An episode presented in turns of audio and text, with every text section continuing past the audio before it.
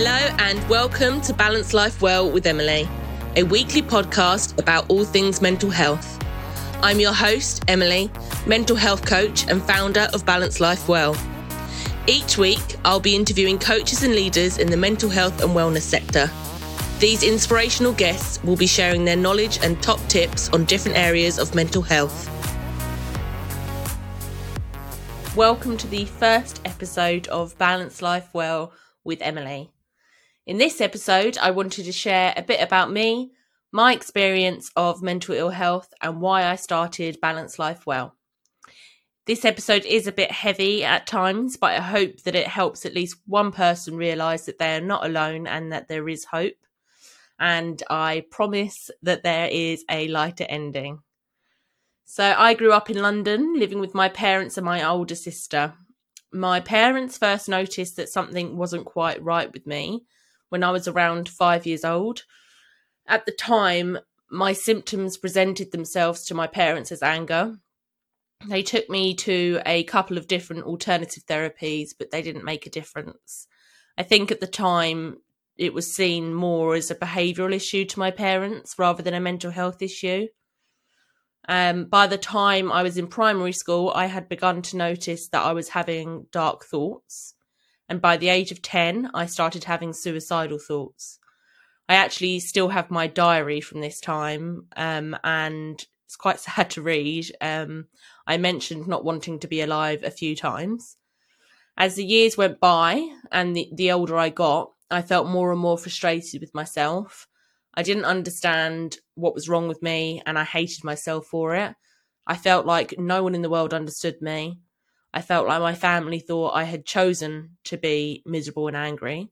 So, in response, I isolated myself as much as possible. Unfortunately, something traumatic happened to me when I was 12. And by this point, I had isolated myself so much from my family that I just didn't tell them. I didn't tell anyone when I was 13, I remember crying on my bedroom floor to my mum, telling her that I hate myself and I didn't want to be alive anymore. We went to the doctors that week and they told me to write in a diary, which is what I was already doing. This was really disheartening for me. I felt like I just had to accept that this is what my life would be like. But luckily, as I got older, mental health became something that was gradually talked about more. I started doing my own research I began to learn more about mental health and mental health conditions. And then I began to think that perhaps I had a mental health condition.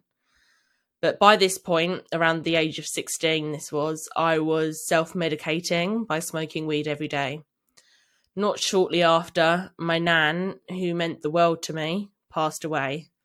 I'd never felt so low in my life. I was smoking more weed and I felt more suicidal. I realised that I needed to get help before it was too late.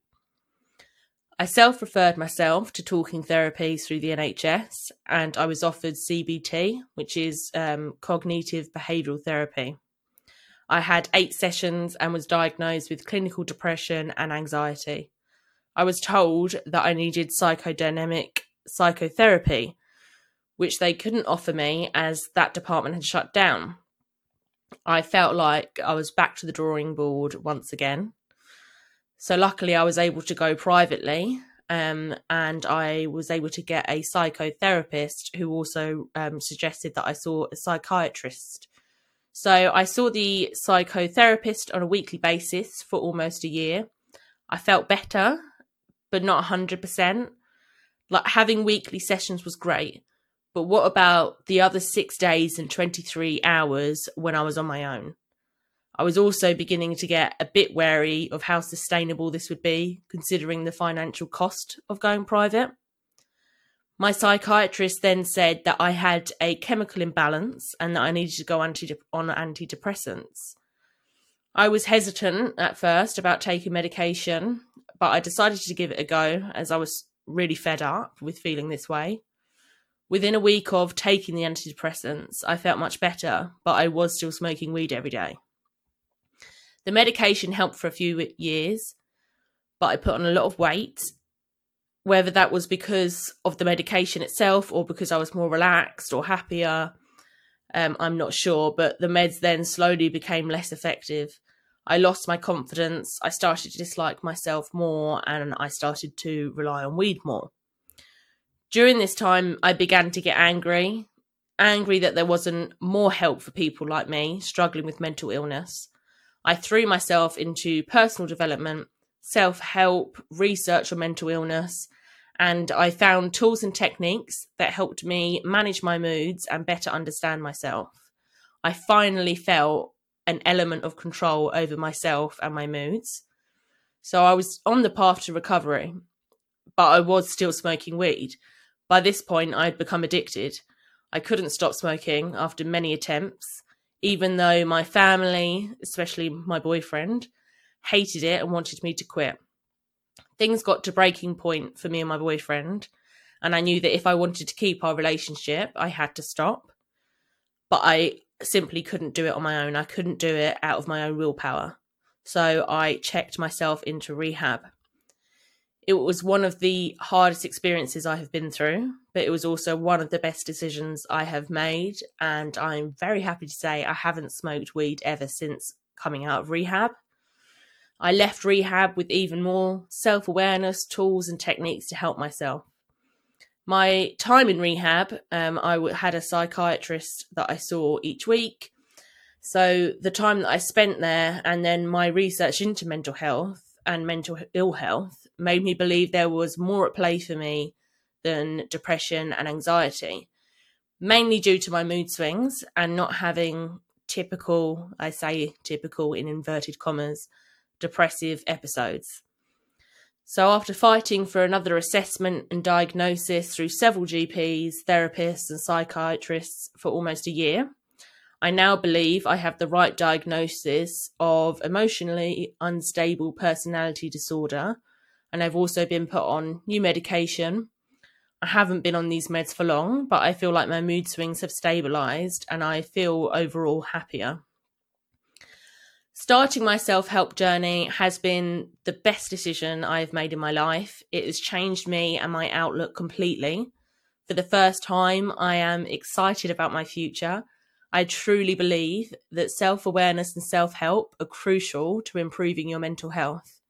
I am 100% a work in progress, as I believe everyone is. The difference is that I know now that the black cloud will eventually pass and that I have the tools and techniques to help me through the bad times. But like I mentioned earlier, my journey also makes me feel angry. I feel angry and upset that for over two decades I've had to push and fight for help. And I know I'm not alone in that many others have found themselves in this situation or a similar situation. And this is exactly why I created Balance Life Well. I want to help people know that they are not alone, they are normal, they can get help, and they can help themselves.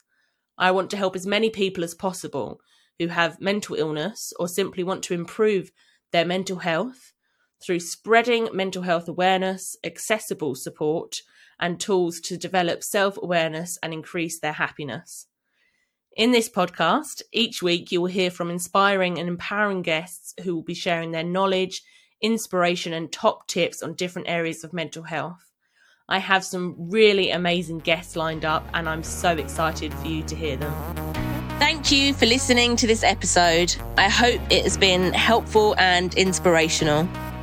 If you enjoyed this episode, I would really appreciate you taking a moment to rate and review us.